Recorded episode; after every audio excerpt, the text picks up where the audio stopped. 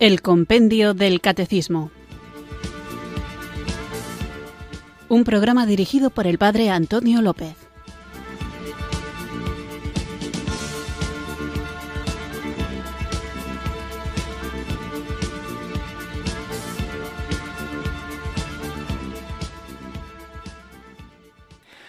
Muy buenas tardes, queridos oyentes de Radio María. Recibido un cariñoso saludo desde Irurzun, en Navarra, quienes sintonizáis una tarde más esta emisora de la Virgen, esta radio que cambia vidas para acudir a la cita diaria con la necesaria formación católica en la que vamos creciendo guiados por este magnífico libro que hace de guion y da título a nuestro programa.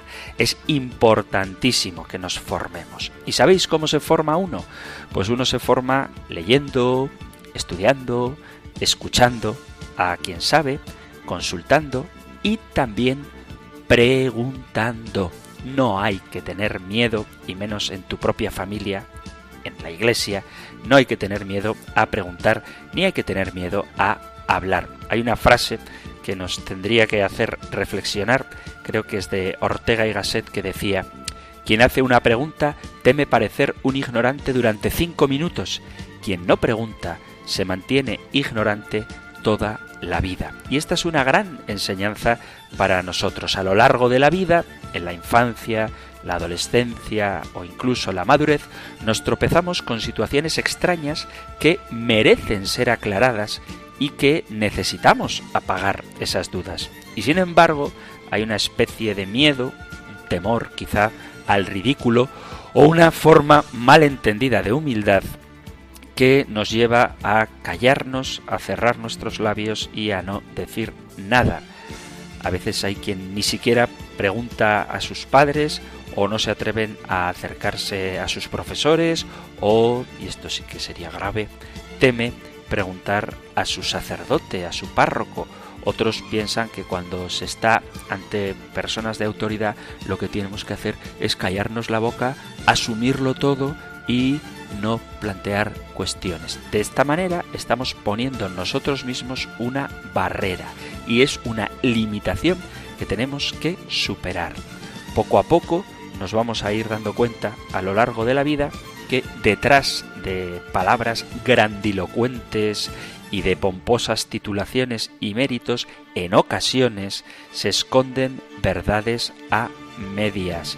Muchas veces hay como una especie de gruesas cortinas que nos separan demasiado de la gente a la que admiramos, pero en realidad son personas de carne y hueso con nuestras mismas preocupaciones. Por eso tenemos que aprender a sentirnos libres y siempre desde el respeto y la caridad, pero sin temor atrevernos a preguntar, tanto en conversaciones, tertulias, foros, conferencias, que normalmente dejan un espacio para la participación de quienes están escuchando y no nos quedemos sin preguntar. No hay pregunta tonta. A veces existe como una especie de miedo escénico porque quizás si yo lanzo una pregunta en según qué ambiente, la persona a la que le pregunto se puede sentir atacada y me va a responder humillándome. Eso no tiene por qué pasar, y mucho menos en el ambiente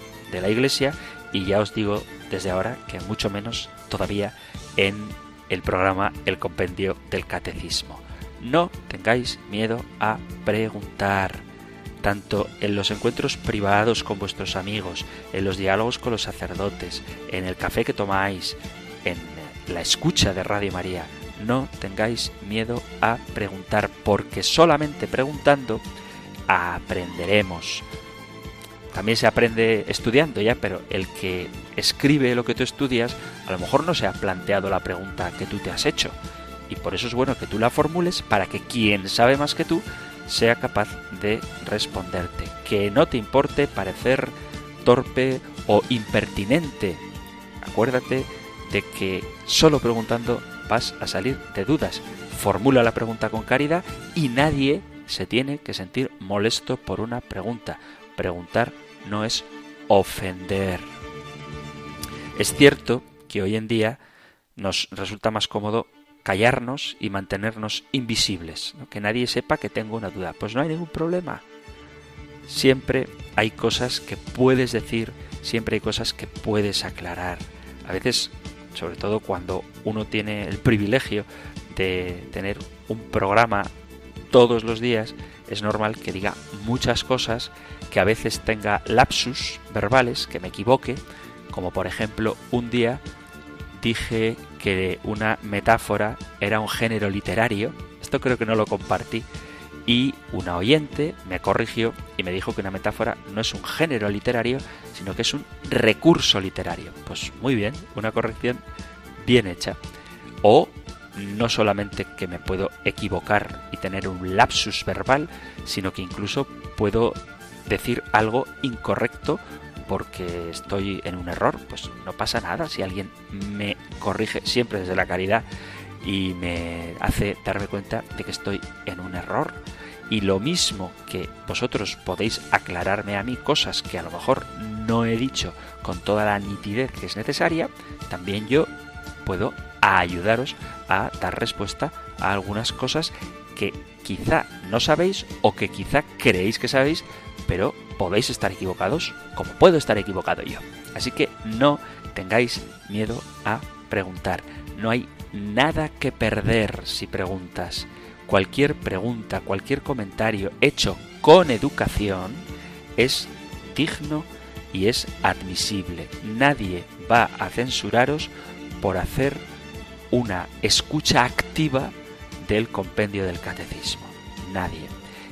No hay nada que perder y hay mucho que ganar, porque aprenderemos, incrementará nuestro conocimiento y conociendo viviremos mejor nuestro estilo de ser cristianos, nuestro estilo de ser que es el propio de los cristianos.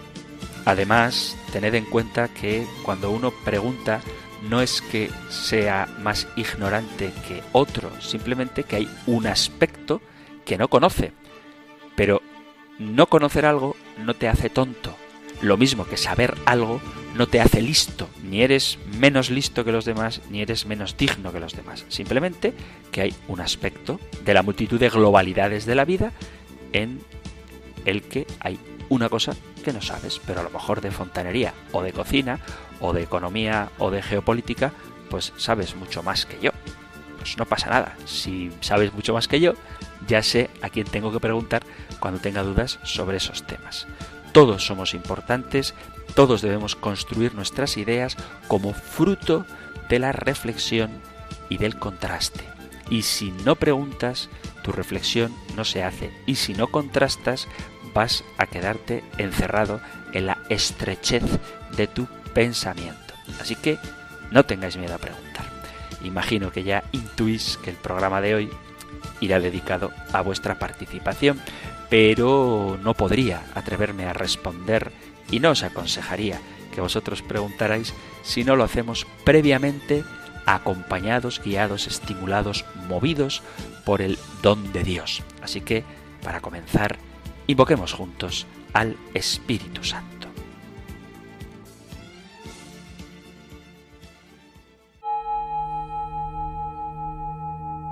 Ven Espíritu, ven Espíritu, ven Espíritu.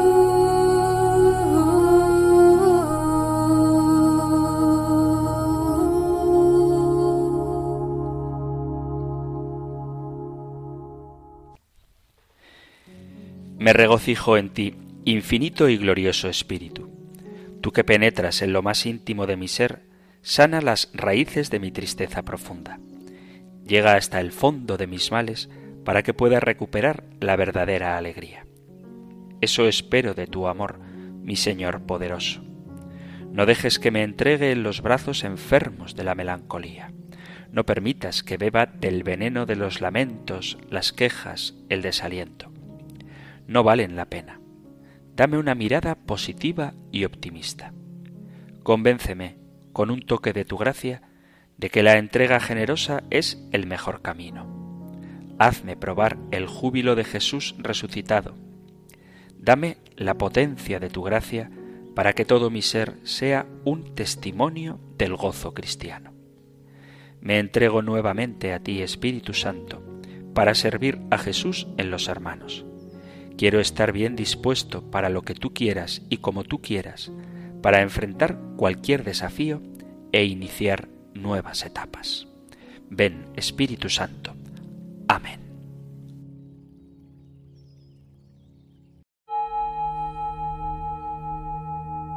Ven Espíritu, ven Espíritu,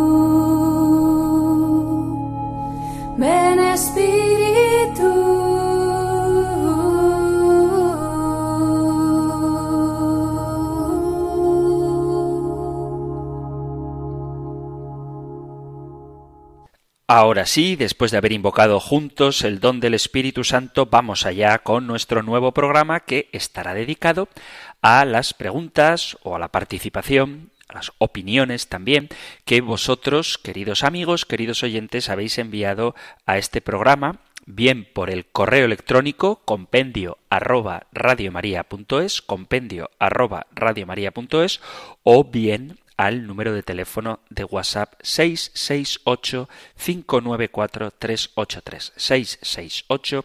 668-594-383. En concreto, como hemos hablado estos días de la reencarnación, a propósito de nuestra fe en la resurrección de la carne, un oyente envía una pregunta al WhatsApp 668-594-383 y dice así. Padre Antonio, yo no creo en la reencarnación, pero ¿por qué Jesús dice que Juan es el profeta Elías que había de volver?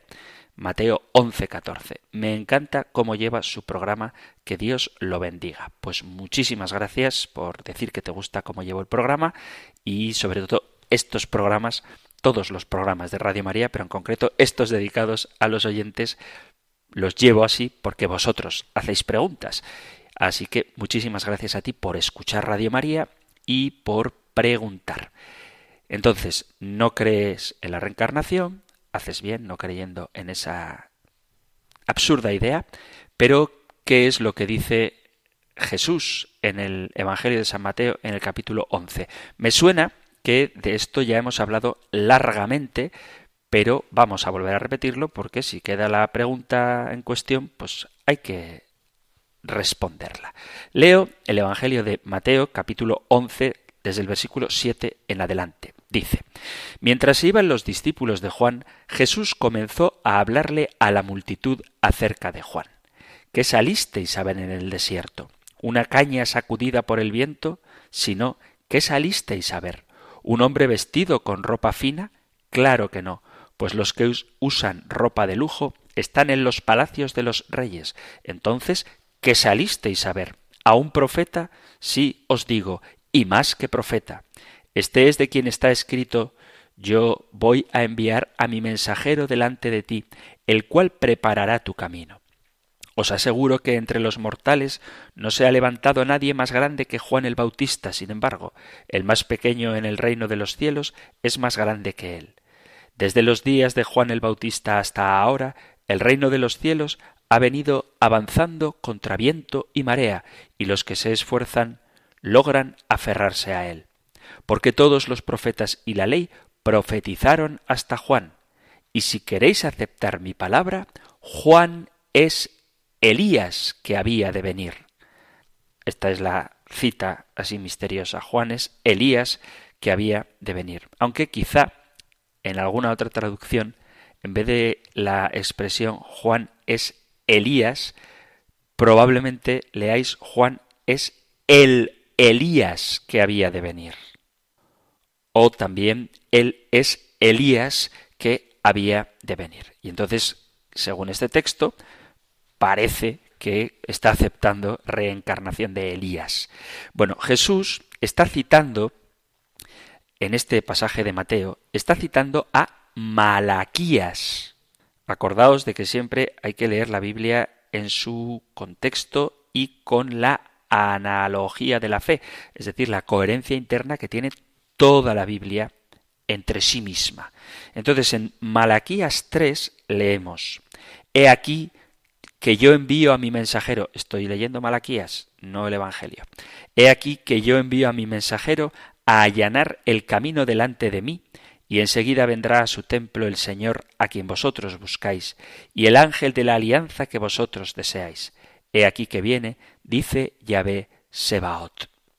Este mensajero es el profeta Elías, quien Jesús identifica aquí como Juan Bautista. Entonces, ¿significa esto que Juan Bautista sería Elías reencarnado? Pues obviamente no. En primer lugar, los oyentes originales de Jesús y los lectores del Evangelio de San Mateo jamás hubieran asumido que las palabras de Jesús se refirieran a la reencarnación. La reencarnación es una idea relativamente nueva y desde luego ajena a la cultura judía. Además, Elías, según la Sagrada Escritura, no murió.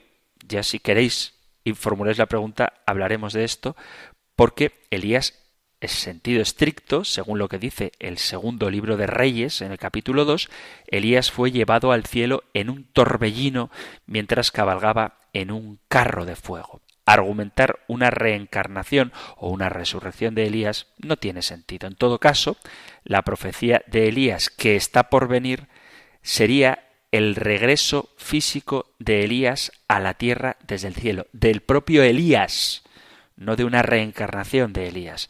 En segundo lugar, la Biblia está muy clara en que se da esta designación a Juan Bautista porque vino sobre él el espíritu y el poder de Elías, según dice el Evangelio de Lucas en el capítulo primero, no porque él fuera Elías en un sentido literal. Juan el Bautista es el precursor del Nuevo Testamento, el que prepara el camino para la llegada del Señor, tal y como Elías hace en el Antiguo Testamento. Y además es evidente que Elías no se reencarnó en Juan Bautista porque en los episodios de la transfiguración aparece Elías junto con Moisés después de la muerte de Juan el Bautista. Y si Elías se hubiera reencarnado en Juan Bautista y Juan Bautista es asesinado, no tiene sentido que sea Elías el que se parece juntamente con Moisés. Además, en el Evangelio queda clara la diferencia entre Juan Bautista y Elías. Dice el Evangelio de San Marcos en el capítulo 6, leo desde el versículo 14, se enteró el rey Herodes, pues su nombre se había hecho célebre. Algunos decían, Juan el Bautista ha resucitado de entre los muertos y por eso actúan en él fuerzas milagrosas. Otros decían, es Elías, es decir, alguien distinto de Juan. Otros es un profeta como los demás profetas. Al enterarse Herodes dijo, aquel Juan a quien yo decapité, ese ha resucitado. Y en el Evangelio de San Marcos, en el capítulo 8, versículo 28, ¿quién dice la gente que soy yo?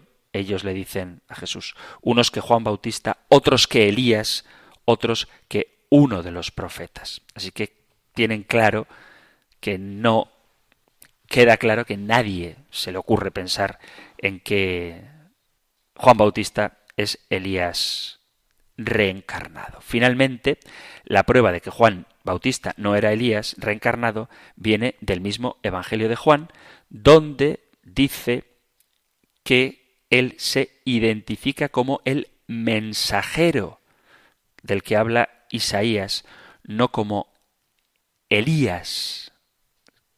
Juan el Bautista, incluso en el Evangelio de San Juan, llega a negar explícitamente que él fuera el Mesías, que él fuera Elías. Dice el Evangelio de San Juan en el capítulo primero, versículo 19. Este fue el testimonio de Juan cuando los judíos enviaron donde él desde Jerusalén sacerdotes y levitas a preguntarle ¿Quién eres tú? Él confesó y no negó, confesó Yo no soy el Cristo. Y le preguntaron ¿Que pues eres tú Elías? Él dijo No lo soy. ¿Eres tú el profeta? Respondió No. Entonces le dijeron ¿Quién eres, pues, para que demos respuesta a los que nos han enviado? ¿Qué dices de ti mismo? Dijo él, Yo soy voz del que clama en el desierto, rectificad el camino del Señor, como dijo el profeta Isaías. Está citando Isaías 43. Es decir, que el propio Juan se identifica como el mensajero de Isaías, no como el de Malaquías. Juan hizo por Jesús lo que Elías debía haber hecho para la venida del Señor, pero Juan no es Elías reencarnado. Jesús identifica a Juan el Bautista en su papel como Elías, mientras que el propio Juan Bautista rechaza esta identificación.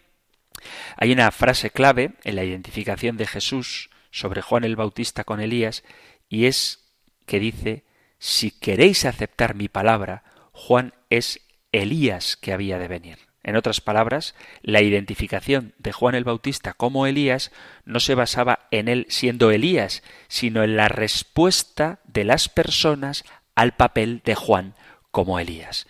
Para aquellos que estaban dispuestos a creer en Jesús, Juan Bautista funcionó como Elías, porque ellos creían en Jesús como el Señor. A los líderes, a los religiosos que rechazaron a Jesús, Juan el Bautista no era Elías. Por eso dice el Evangelio de San Mateo, en el capítulo 7, en el versículo 14, cuando dice esa expresión curiosa, ¿no?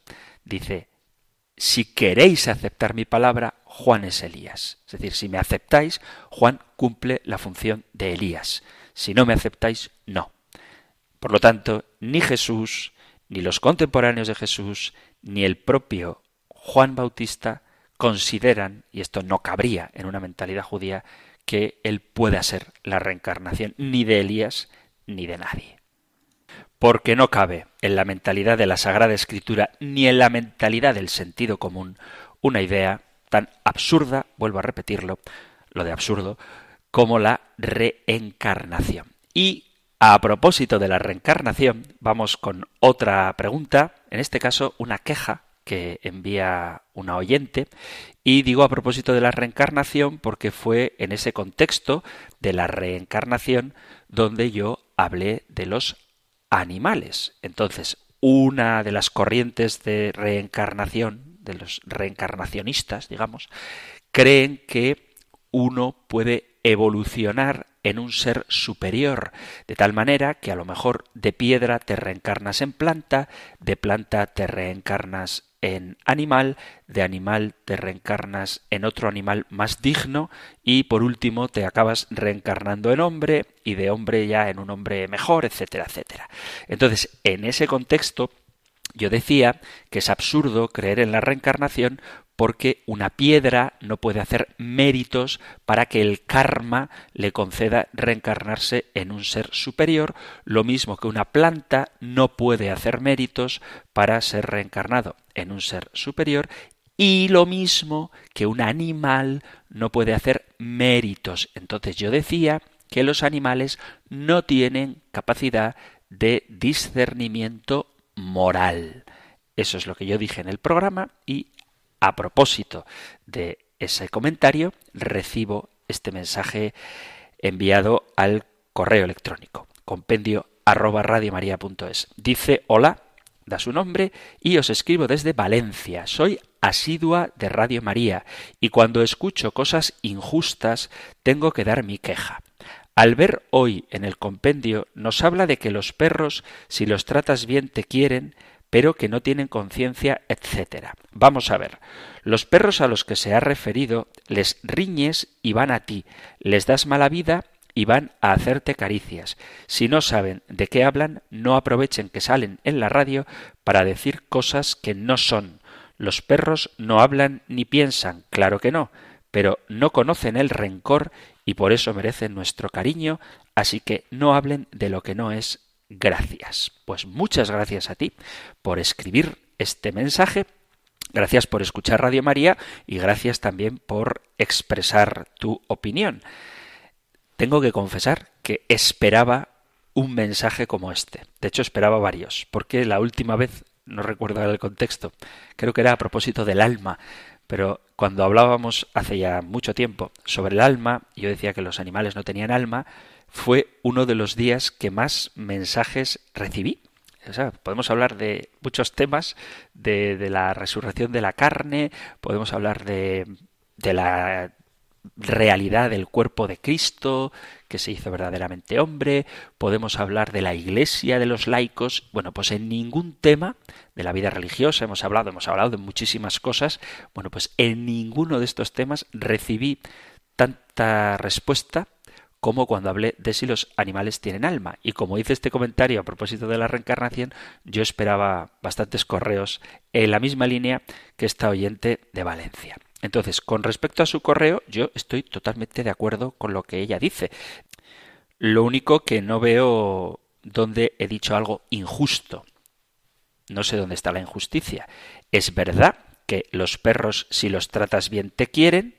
Es verdad que a veces riñes al perro y aunque le des mala vida, ellos vienen a ti buscando cariño. Estoy totalmente de acuerdo en todo lo que dicen. No hablan ni piensan y no conocen el rencor y por eso merecen nuestro cariño. Pues totalmente de acuerdo. Yo vuelvo a insistir, aunque sea un testimonio personal que puede que a nadie le interese, yo tengo dos perritos con los que convivo y a los que le tengo un cariño inmenso. Sea, nadie me puede acusar de ser antianimalista. Pero eso no significa que los perros tengan conciencia moral. No saben distinguir lo bueno de lo malo. No hay en ellos un principio espiritual que les haga buscar a Dios. Los perros, ni ningún animal, hace reflexiones antropológicas o, ¿cómo sería? Cano, canológicas no sé, no sé qué expresión usar. O sea, no hacen reflexiones sobre el sentido de su propia vida. Nunca veremos un animal sano haciendo una meditación sobre el sentido del dolor o de la muerte. Y por cierto, tampoco veremos a un animal enfermo haciendo una meditación sobre el dolor o sobre la muerte. Le veremos sufriendo, le podemos ver triste, le podemos ver emocionado, pero nunca le vamos a ver reflexivo. Los animales no tienen capacidad de conceptualizar.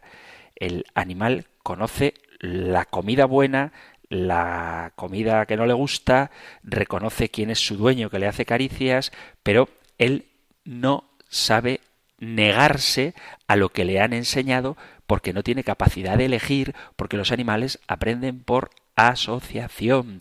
Yo aprecio mucho los animales y no quiero que nadie se sienta herido, ofendido, porque yo estoy diciendo que haya que maltratarlos, ni muchísimo menos. Hay que cuidarlos, hay que mimarlos y hay que darles cariño porque ellos nos lo devuelven con creces y en muchas cosas podríamos aprender de las actitudes del perro, pero nunca un perro nos puede dar una lección teórica.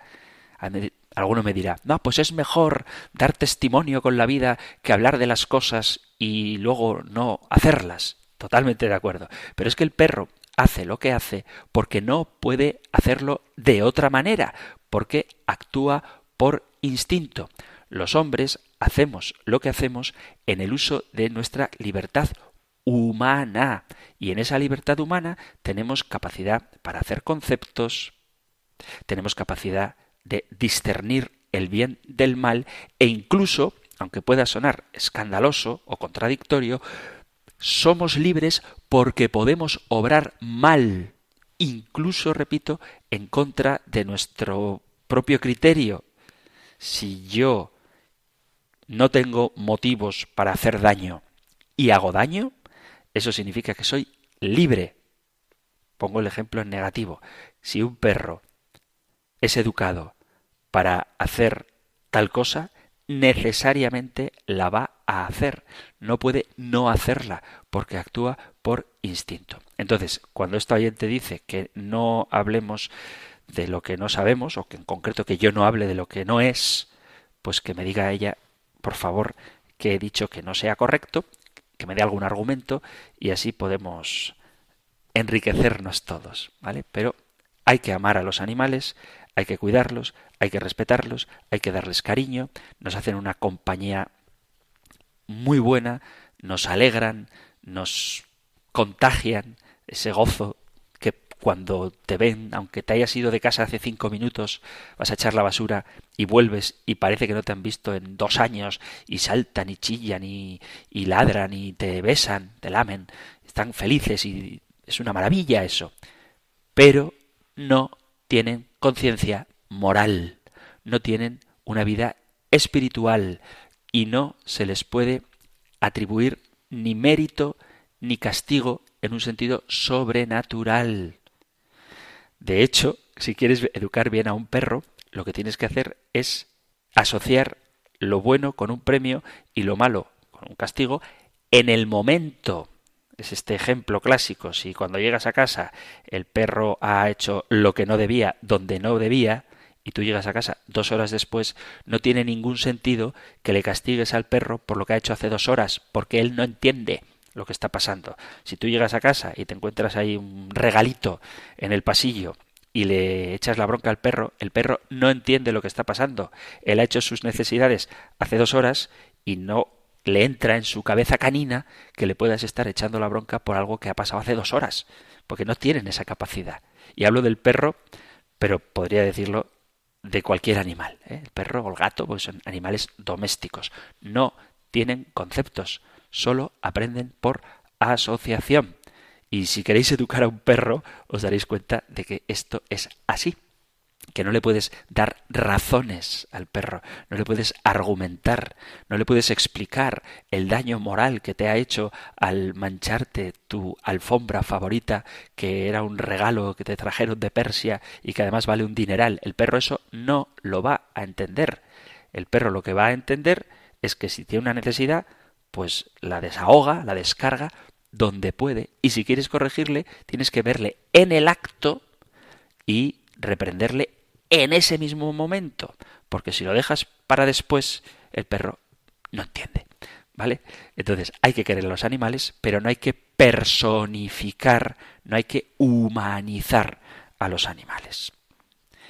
Vamos a continuar con nuestro programa dedicado hoy a las preguntas de los oyentes y vamos con una serie de mensajes enviados al WhatsApp 668 594 383 a propósito de una pregunta que formulaban sobre si había que dar detalles de los pecados al confesor, un oyente escribe al WhatsApp dando su opinión, que está muy bien, y os la comparto. Dice, Padre, creo que la confesión no es sólo para perdonar los pecados, sino también para ser ayudados, para si es posible no volver a caer. Y creo que se debe decir si es un pecado de adulterio o fornicación, también si es de homosexualidad, porque requieren ayudas diferentes y también el sacerdote debe hacer algunas preguntas para ayudar. Padre, soy una mujer, creo que fiel al Señor y a la Iglesia, gracias y que Dios le guarde. Vamos, sí decir los detalles que afectan a la naturaleza del pecado. Pues muy bien respondido, que eso es más o menos lo que yo quería expresar. No hace falta dar detalles que te resulten vergonzosos. El cura no siente ninguna curiosidad por conocer esos detalles, ni curiosidad por nada, lo único que quiere es ser dispensador de la misericordia de Dios, pero para conocer la naturaleza del pecado es preciso conocer también algunos de esos detalles, pero detalles sobre el tipo de pecado, no sobre cómo se ejecuta el pecado. Luego, otra oyente dice, como no dice de dónde es, pues os digo el nombre, dice, hola padre, soy Raquel y tengo una duda. ¿Cómo puedo yo, como un mortal y pecadora, ofrecer el cuerpo, la sangre, el alma y la divinidad de Jesús Cristo? ¿Cómo puedo ofrecer algo que no es mío? y además es Dios. Gracias. Bueno, pues en sentido estricto, por responder así muy por encima, no es que tú ofrezcas el cuerpo de Cristo, sino que es la Iglesia a la que tú perteneces, cuerpo de Cristo, la que ofrece a Cristo al Padre por virtud del Espíritu Santo que Dios mismo ha depositado en su iglesia. Es decir, cuando nosotros ofrecemos el cuerpo de Cristo, lo estamos haciendo en la persona de Cristo, representada, representada en el sentido de hecha presente en el sacerdote. Y unidos al sacerdote, ofrecemos al Padre el cuerpo de su Hijo en la unidad del Espíritu Santo. Entonces, puedes ofrecer algo a lo que tú perteneces, que es el cuerpo de Cristo, al que perteneces, porque perteneces a la Iglesia, y quien lo ofrece es Cristo mismo, entregándose al Padre en el sacerdote que preside la Eucaristía. Entonces, ¿cómo puedes ofrecer el cuerpo de Cristo a Dios? Muy fácil. Lo puedes ofrecer por Cristo, con Él y en Él, a ti Dios Padre Omnipotente, en la unidad del Espíritu Santo. Así es como podemos ofrecer el cuerpo de Cristo.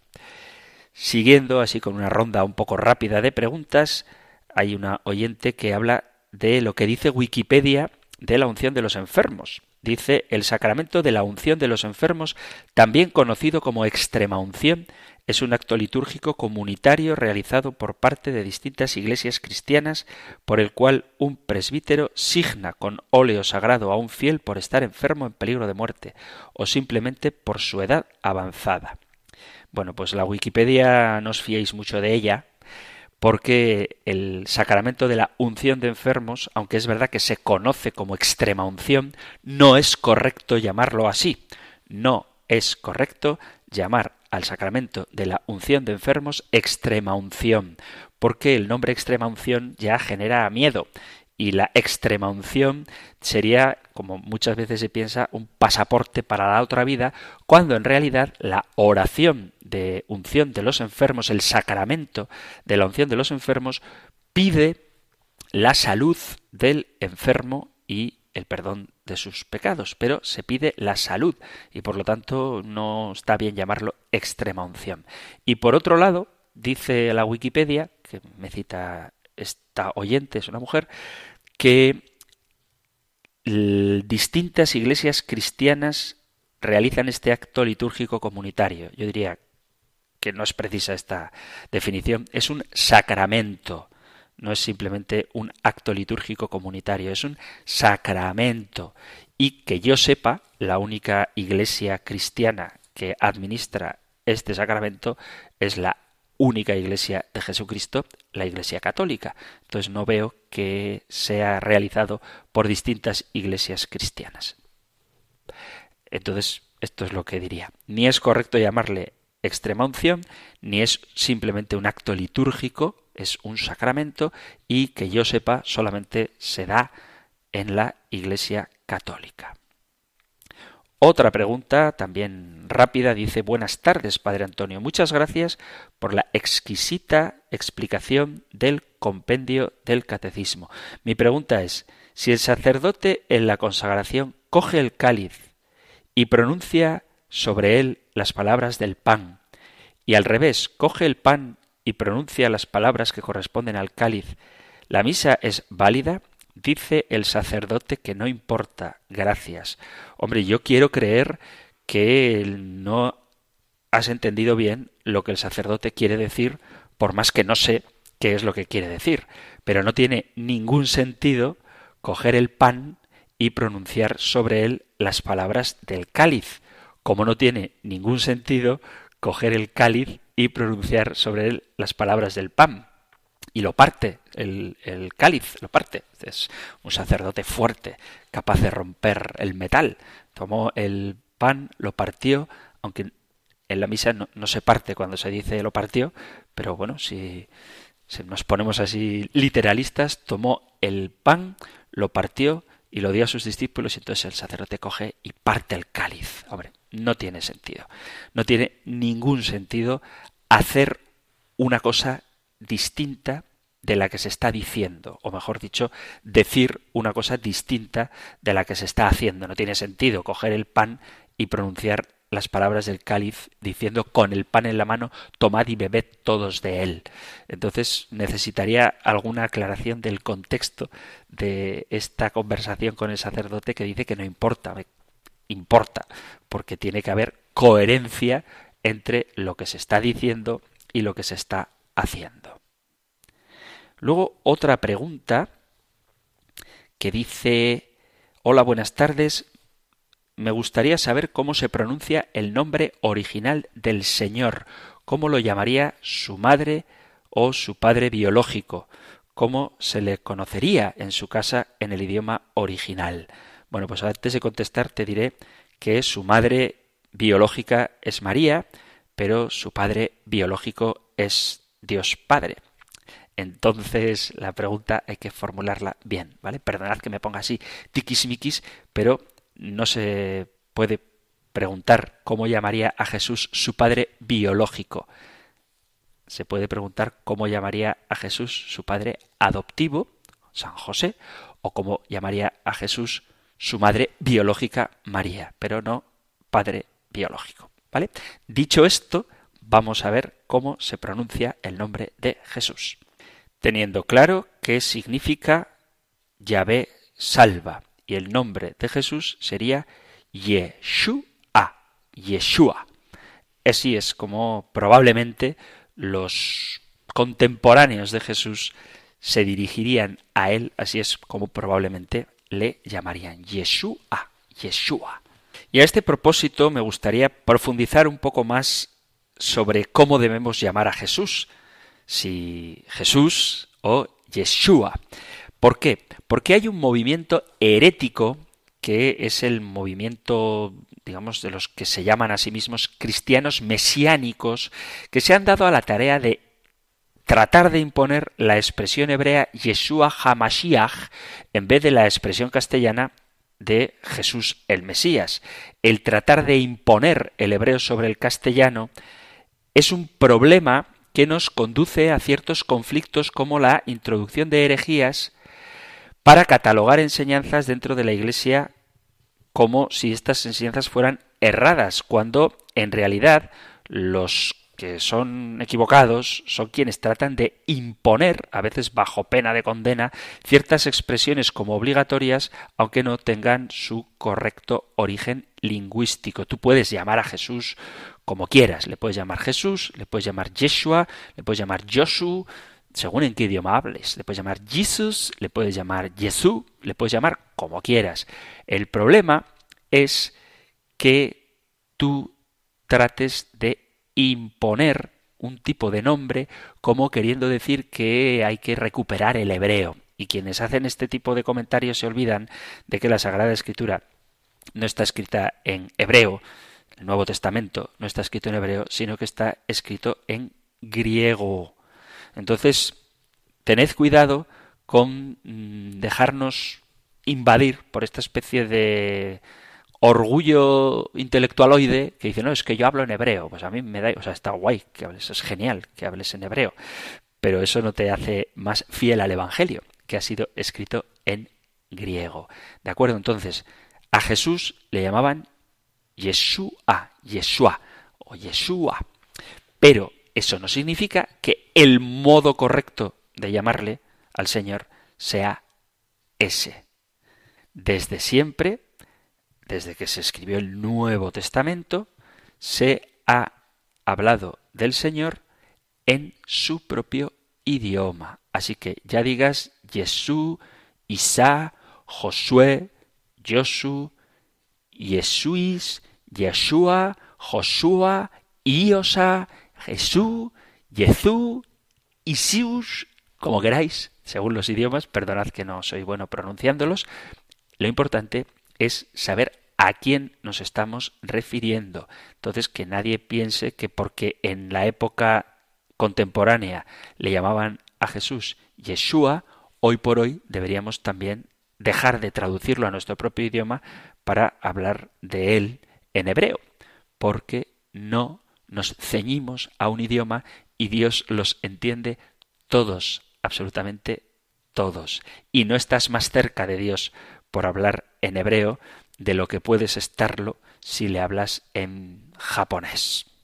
Seguimos escuchando los mensajes que habéis enviado. Estoy leyendo una serie así rápida de WhatsApp al 668-594-383. Dice un oyente dice, no me parece bien que haga mofas, ni unos ni otros, y en un programa de radio como este, y siendo el director, pienso que debería de abstenerse de mofas. Pues mm, estoy de acuerdo, no recuerdo haber hecho mofas. Sí que es verdad que a veces cuando hablo con una personalidad que no es la mía, es decir, cuando quiero usar las expresiones o los argumentos de otros, puede que ponga una voz que no es la mía. O sea, puede decir, por ejemplo, ¿no? Es que vosotros los católicos adoráis a la Virgen María. ¿Vale? Eso no es una mofa. Bueno, quizá alguien lo pueda entender así. Es simplemente tratar de dar el argumento que dicen otros en un tono que se distinga. ¿Que puede sonar un poco ridiculizante? Pues tal vez sí, pero no es mi intención ofender. Lo único que si alguien está levantando calumnias sobre mí, diciendo que yo adoro una estatua de la Virgen, es que los católicos os arrodilláis delante de las estatuas, sois unos idólatras. Bueno, eso es simplemente recalcar, hacer una parodia de alguien que está haciendo una calumnia sobre mí. Y de hecho creo que es bueno matizar, sea con el tono de voz o de alguna otra manera, que eso que están diciendo es una mentira. Es decir, podríamos discutir el papel que los católicos le damos a María con un protestante. Estaría muy bien discutirlo. Pero cuando lo que el otro hace es lanzar sobre mí calumnias, es decir, acusaciones falsas, pues no me parece mal utilizar otro tono de voz. En cualquier caso, si alguien se ofende por esto y lo considera una mofa, le pido disculpas, aunque también debo decir que no prometo no volver a hacerlo. Pero no va referido a nadie en concreto, sino va referido a un argumento calumnioso que a veces dan y yo le doy un tono de voz en mi intención cómico simplemente para distinguirlo y subrayar que ese argumento no tiene sentido porque la acusación que se nos hace, en el caso de la adoración a las imágenes, es falsa. No obstante, agradezco mucho la opinión de este oyente y está bien que valoréis también si el tono en el que digo las cosas es adecuado para que me pueda corregir. Si soy demasiado pesado o demasiado superficial, pues oye, me lo decís y en la medida de mis posibilidades trataré de corregirme. Vamos allá con otra pregunta, enviada también al WhatsApp, pero esta vez en formato de audio. Escuchemos a nuestro oyente. Hola, don Antonio, me llamo Pablo. Mi pregunta es, ¿cuál es la actitud de un buen católico católica dentro de una iglesia? ¿Se debe mantener el silencio? Hago esta pregunta porque estoy de verdad sorprendido de todas las parroquias donde voy, la gente habla. Habla como si estuviera en el mercado, en la tienda de verduras, en la calle, y los, párrocos creo que no mm, se expresan correctamente.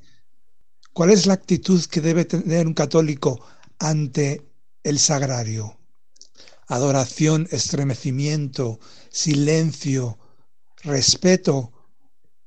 Eso es lo que me parece a mí que hay que, hay que mantener. Y solo lo veo en los monasterios. En las parroquias no. Se puede estar cuchicheando antes de la misa hasta que sale el sacerdote de la sacristía? ¿Es esto cristiano? ¿No hay otro momento del día para hablar y para reírse? ¿Hay que mostrar respeto ante el Santísimo? Alabar, bendecir, dar, dar gracias, pedir perdón. Por favor, acláreme esto, porque lo que veo en la parroquia mía es lo opuesto. Hay que mostrar respeto gestual ante el sagrario. ¿Quién está dentro? El mismísimo Jesucristo. Los que podemos arrodillarnos porque no somos muy mayores todavía, la genuflexión. Si no, inclinación de cabeza. ¿Se puede entrar en la iglesia y pasar de largo sin mostrar el respeto hacia una talla de la Virgen de San José o ante, ante el mismísimo sagrario? Os decía que íbamos a escuchar un mensaje, en realidad hemos escuchado tres del mismo oyente sobre el mismo tema y él hace la pregunta pero también da la respuesta y estoy de acuerdo con que tendríamos que tener una actitud adecuada en las iglesias. Yo no sé si en todas las iglesias ocurre que la gente habla, pero la experiencia que tiene este oyente parece que es esa. Sí que es verdad que deberíamos recuperar el sentido de lo sagrado y comportarnos adecuadamente en el lugar donde tenemos la presencia real de Cristo en la Eucaristía y que es un espacio geográfico, una ubicación que está diseñada para que todo nos hable de Dios y para que nosotros podamos hablar a Dios. Por lo tanto, deberíamos entrar al templo sin hacer ruido, entre otras cosas, para no distraer la atención de las personas que están ahí y que quieren rezar. A veces ocurre, y esto por un lado me agrada, porque significa que hay una comunidad que se quiere, pero no me gusta porque denota falta de conciencia de dónde estamos, que hay personas que cuando entran a la iglesia se saludan de lejos o se acercan y se ponen a hablar cuando habría que saludar si queréis con una miradita de complicidad, pero luego dirigirnos al Señor. Hay que caminar sin hacer ruido, hablar en caso de que haya que hablar en voz bajita, sentarse callado, estarse quieto, escuchar al Señor que habla en tu interior, deberíamos procurar ser puntuales y si llegamos tarde, abrir la puerta de una manera lo menos llamativa posible. No sabéis lo frustrante que es estar predicando y que alguien llegue en medio del sermón abriendo la puerta así a lo bestia y que todo el mundo se gire. Y a mí la reflexión que me surge es, es más interesante el ruido de una puerta que se abre que las palabras que estoy predicando. Ya sé que no es eso, ¿no? Que al final miras porque hay un ruido y te sobresalta. Pero precisamente por eso, porque las puertas de las iglesias no suelen ser muy silenciosas, hay que procurar abrirlas con delicadeza y en caso de que tengan esa especie de muellecito para cerrarse, procurar sujetarla para que no dé portazo. Hay que procurar vestir adecuadamente, hay que intentar mantener una actitud corporal en correspondencia con el lugar en donde estamos y la actitud durante todo el tiempo que se está en la iglesia, no hablo solo de la misa, sino en la iglesia, pues propia de quien quiere dialogar con el Señor. Hay una cosa que es más contemporánea, que es el teléfono móvil. Yo tengo que decir que alguna vez he estado tentado de llamar la atención, no lo he hecho, pero he estado tentado de llamar la atención no solo a jóvenes, sino a también personas maduritas que están durante la misa mirando el teléfono móvil, consultándolo, pero no lo típico que miras un segundito, no, no, con la lucecita encendida y la pantalla iluminada y la otra persona mirándolo el teléfono durante mucha parte de la misa. Otra cosa, a propósito del teléfono, apagad los teléfonos en la iglesia, salvo que estéis esperando una llamada del hospital porque os tienen que hacer un trasplante de órganos y en ese caso es conveniente tener el teléfono encendido. Pero salvo esa ocasión, salvo que estéis esperando un trasplante de órgano, tened el teléfono apagado. No digo en vibración, digo apagado. Y si hipotéticamente se os ha olvidado apagar el teléfono, en cuanto veis que suena, apagadlo. Y si no podéis apagarlo, pues no os agobiéis, no hagáis demasiados aspavientos, lo intentáis insonorizar y ya está. Y desde luego no le veo ningún sentido, no le veo ningún sentido a que te llamen por teléfono estando en misa y salgas de la misa a hablar por teléfono y luego vuelvas a entrar. O sea, no sé, repito, salvo que estés esperando una transfusión, un trasplante de órganos, no veo que haya una llamada que pueda ser tan importante como para interrumpir la misa. Entonces, efectivamente, sí que deberíamos recuperar las conductas religiosas. No se puede comer dentro de la iglesia, ni siquiera chicles. No se puede uno hacer selfies durante la misa. Debemos arrodillarnos ante el Santísimo, como dice el oyente, hacer la genuflexión, porque implica nuestra confianza en la presencia real de Cristo en la Eucaristía. Y eso es una grandeza que solo tiene la Iglesia de Jesucristo y es no solamente un acto de adoración a Dios, sino también un testimonio de la fe que tenemos en la presencia real del Señor. Así que le doy la razón a este oyente y vamos a intentar los sacerdotes predicarlo, pero hay cosas que deberían surgir del propio pueblo fiel y una de ellas es la actitud interior y exterior correcta ante lo más sagrado, que es Dios mismo, Jesucristo, hecho Eucaristía.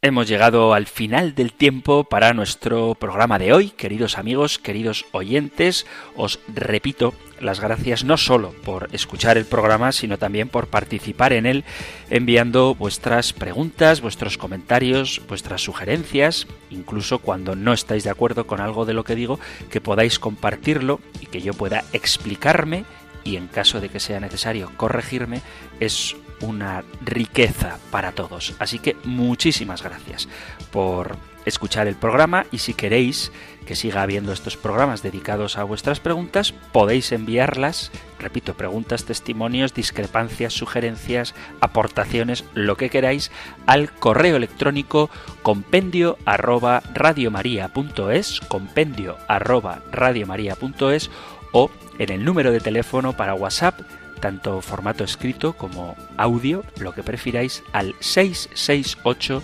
594 383. 668 594 383. Terminamos ahora recibiendo la bendición del Señor. El Señor te bendiga y te guarde, el Señor ilumine su rostro sobre ti y te conceda su favor, el Señor te muestre su rostro y te conceda la paz.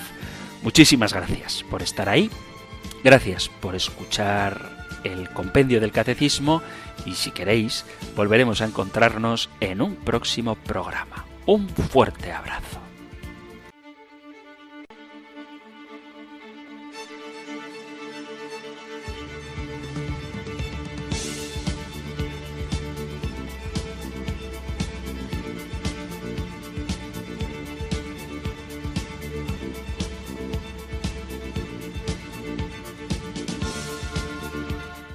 El Compendio del Catecismo.